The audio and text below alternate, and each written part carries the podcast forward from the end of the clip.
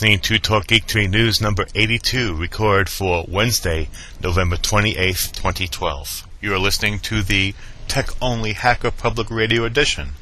To get the full podcast, including political commentary and other controversial topics, please visit www.talkgeektome.us. Here are the viral statistics for this program. Your feedback matters to me. Please send your comments to dg at deepgeek.us. The webpage for this program is at www.talkgeektome.us. You can subscribe to me on Identica as the username DeepGeek, or you could follow me on Twitter. My username there is DGTGTM, as in Deep Geek Talk Geek to me.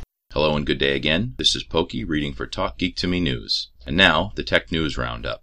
From rawstory.com by David Ferguson. Scientists create cartilage using 3D tissue printer. Scientists at Wake Forest University in North Carolina have developed a tissue printer that prints cartilage, flexible connective tissue that cushions our bones and joints. According to the Toronto Star, the printer, which was featured in a study published in the journal Biofabrication by the Institute of Physics is a combination of an inkjet style printer and an electro-spinning machine. Study co-author and professor at the Wake Forest Institute for Regenerative Medicine, Dr. James Yoo, said that the study, quote, illustrates that a combination of materials and fabrication methods generates durable implantable constructs.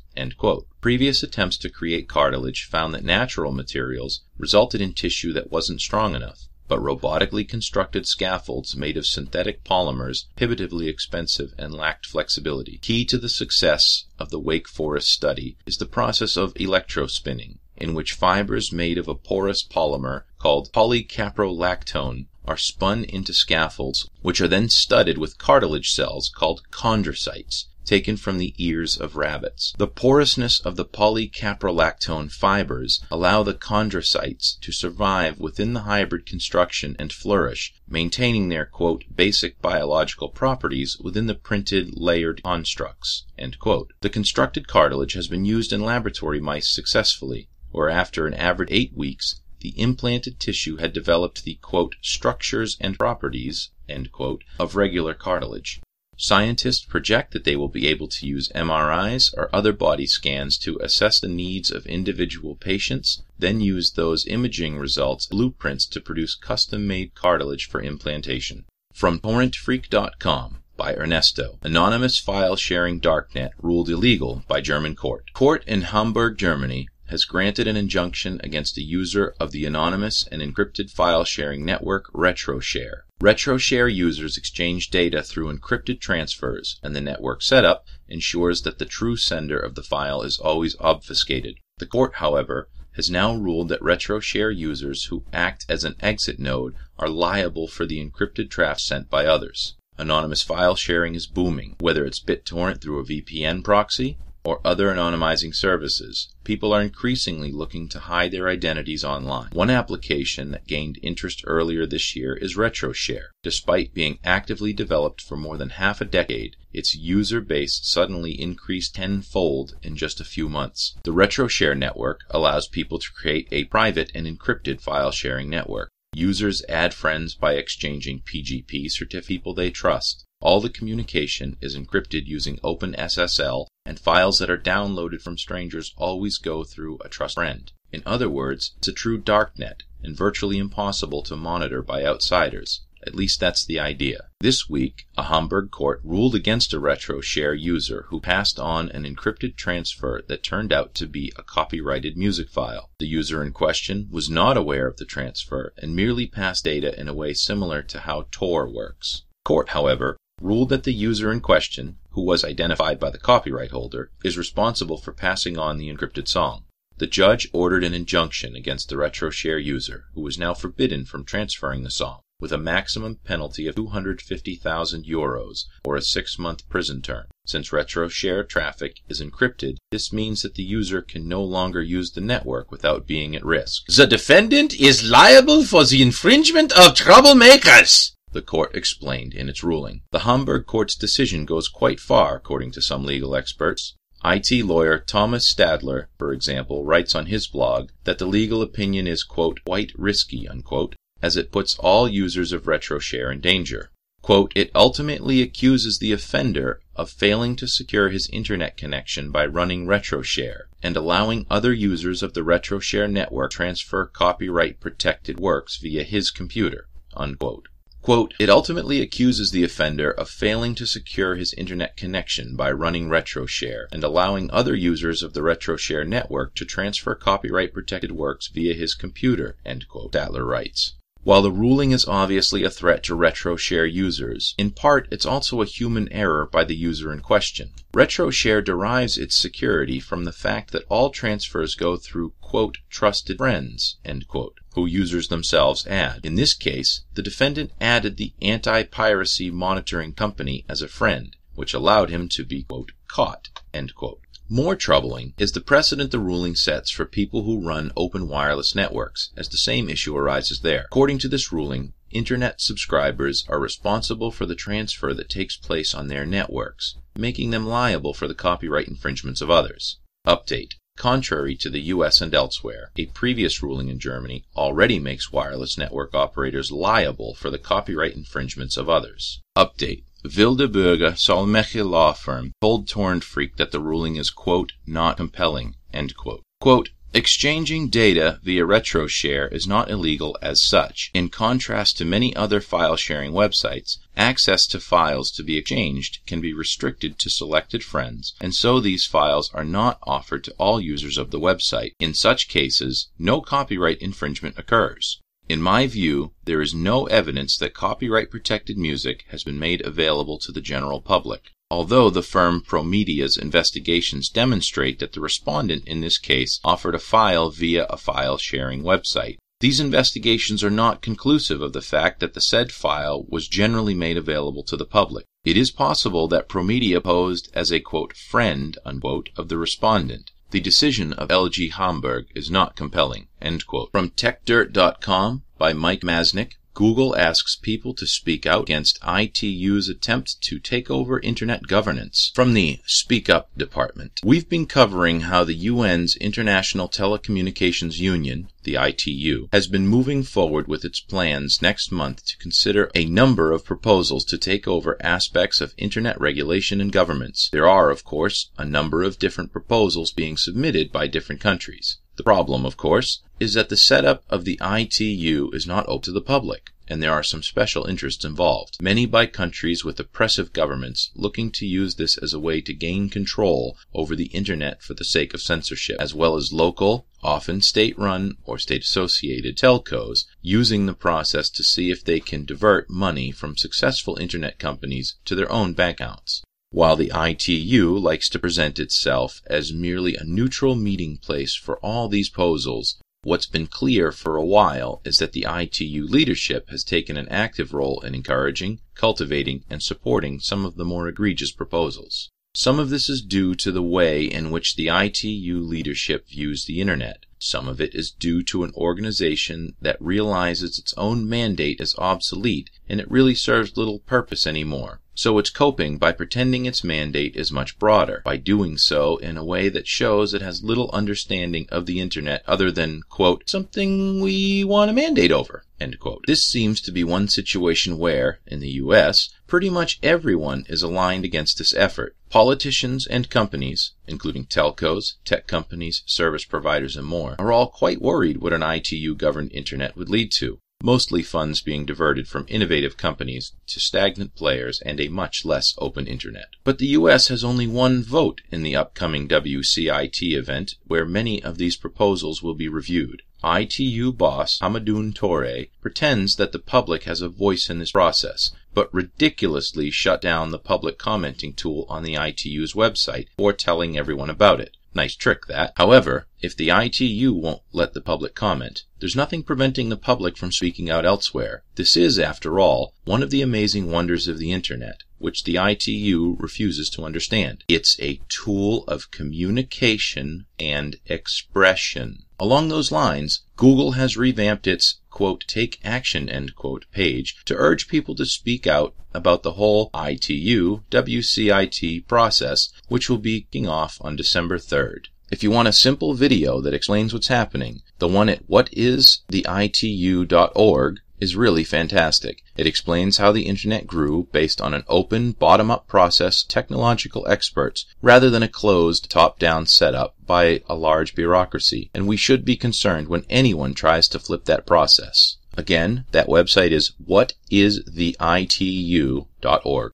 from democracynow.org. Judge denies bail request from accused Strat Stratfor hacker Jeremy Hammond. A federal judge has rejected a request by lawyers for accused hacker Jeremy Hammond to release the imprisoned activist into house arrest. Hammond is accused of being a member of the hacker group Anonymous and has been charged with hacking into the computers of the private intelligence firm Stratfor. The whistleblowing website WikiLeaks has continued to release the Stratfor documents which number in the millions. Hammond's supporters say the documents shed light on how the private intelligence firm monitors activists and spies for corporate clients.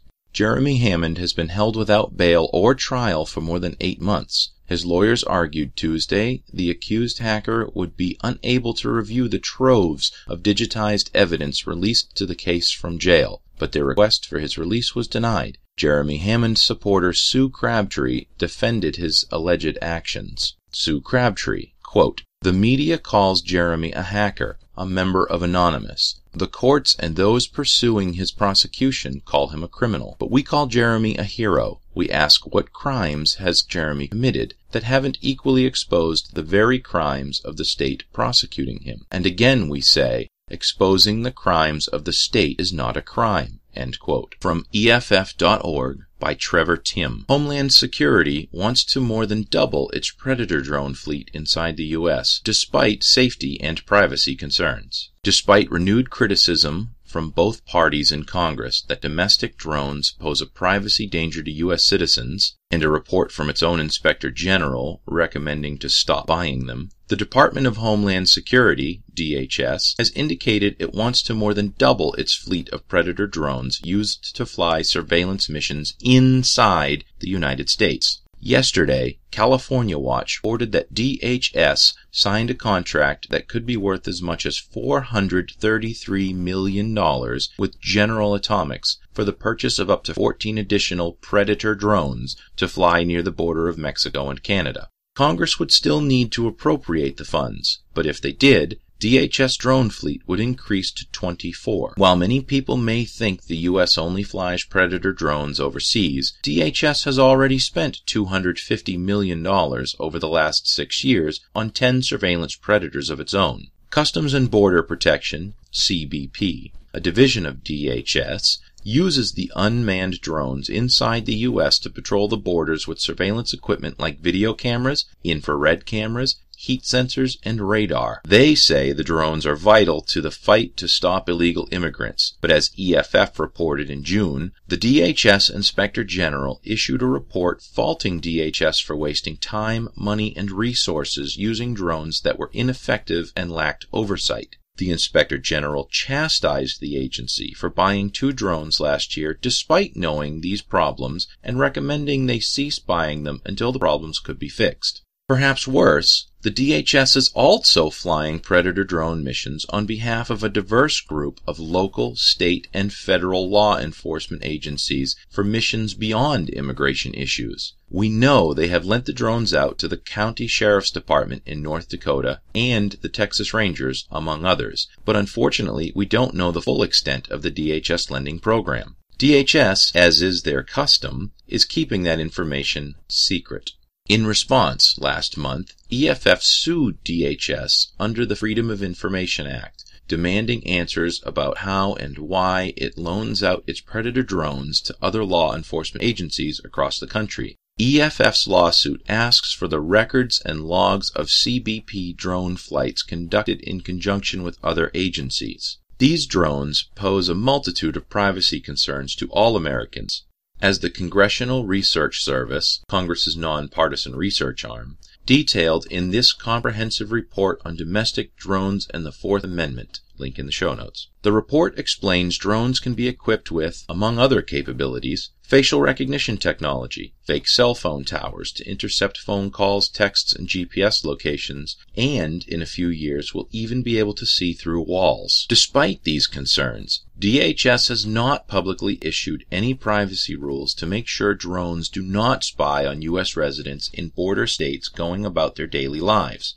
In fact, at a congressional hearing on the subject, DHS refused to send anyone to testify, leading both parties to criticize their absence. This is even more troubling given DHS is also leading the push to get local police agencies to purchase their own drones by handing out $4 million to agencies to, quote, facilitate and accelerate, end quote, their use. The FAA estimates as many as 30,000 drones could be flying over U.S. territory by the end of the decade. The booming drone industry, which has announced a PR campaign in an attempt to tamp down the public privacy concerns, is quick to point out that these police drones, which cost anywhere from under 100,000 to $1 million, are smaller than Predators and do not have the same flight time so police could not be able to surveil Americans for hours or days at a time like Predator drones could. Yet the technology advances rapidly and becomes cheaper every year. Smaller drones will soon be able to fly for an extended time period as well. For example, Lockheed Martin has developed a drone that weighs only 13.2 pounds, well within the FAA's domestic weight limits, and can be recharged by a laser on the ground, allowing it to remain in the air indefinitely. Several members of Congress have commendably introduced bills that would protect the privacy of Americans and increase transparency surrounding their use. These members, who voted for increased drone use in February, but have recently expressed second thoughts, should call DHS representatives before Congress to explain their position. The American people deserve answers about to whom Homeland Security is loaning its drones, how DHS plans on protecting Americans' privacy, and why they even need any more, given they are misusing the drones they already have. Other headlines in the news. To read these stories, please follow the links in the show notes. Reform to require warrant private online messages up for vote, but down on privacy. Bose blatant security hole from AT&T? Face five years in jail. Forty years ago, the Supreme Court effectively banned software patents. Remember that? Police raid. Police raid nine-year-old Pirate Bay girl. Confiscate Winnie the Pooh laptop. Production and editorial selection is done by Deep Geek. Views of the story authors reflect their own opinions and not necessarily those of Talk Geek to Me News.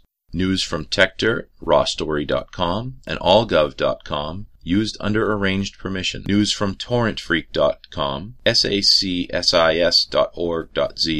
and EFF.org are used under permission of the Creative Commons by Attribution license. News from WL Central and Democracy Now! are used under permission of the Creative Commons by Attribution Non-Commercial No Derivative License. News from rhrealitycheck.org is used under permission of the Creative Commons by Attribution Share Alike license.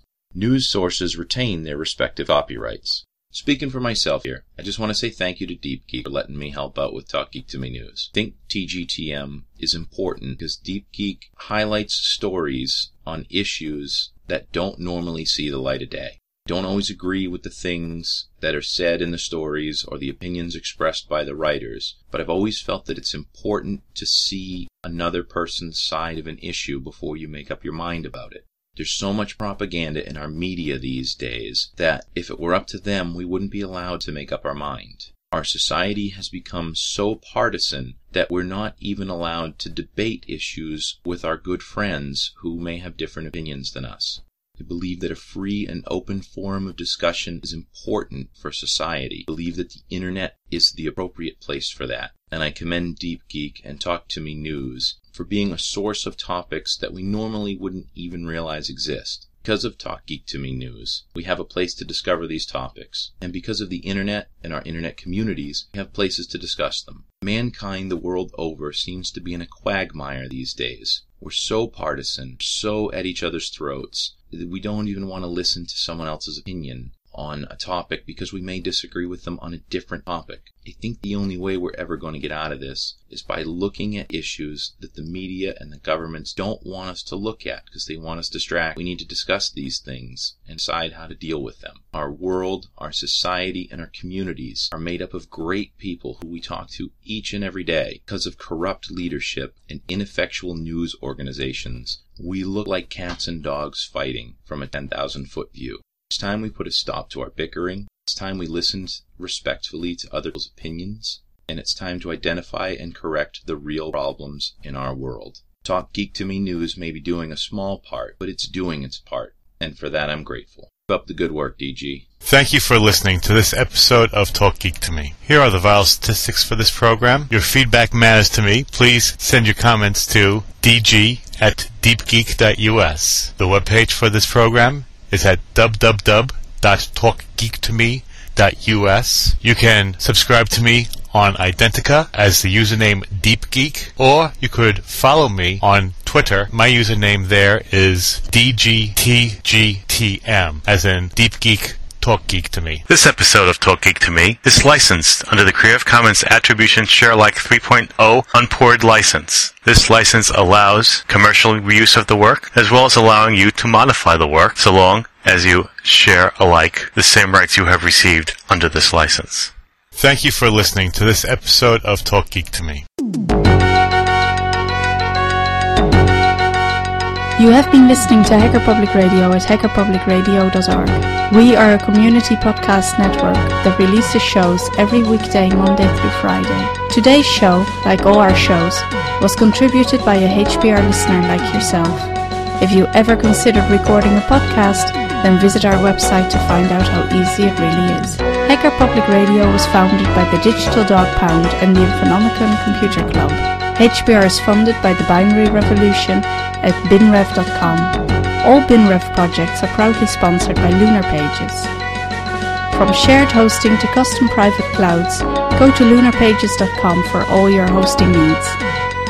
Unless otherwise stated, today's show is released under a Creative Commons Attribution Share Alike 3.0 license.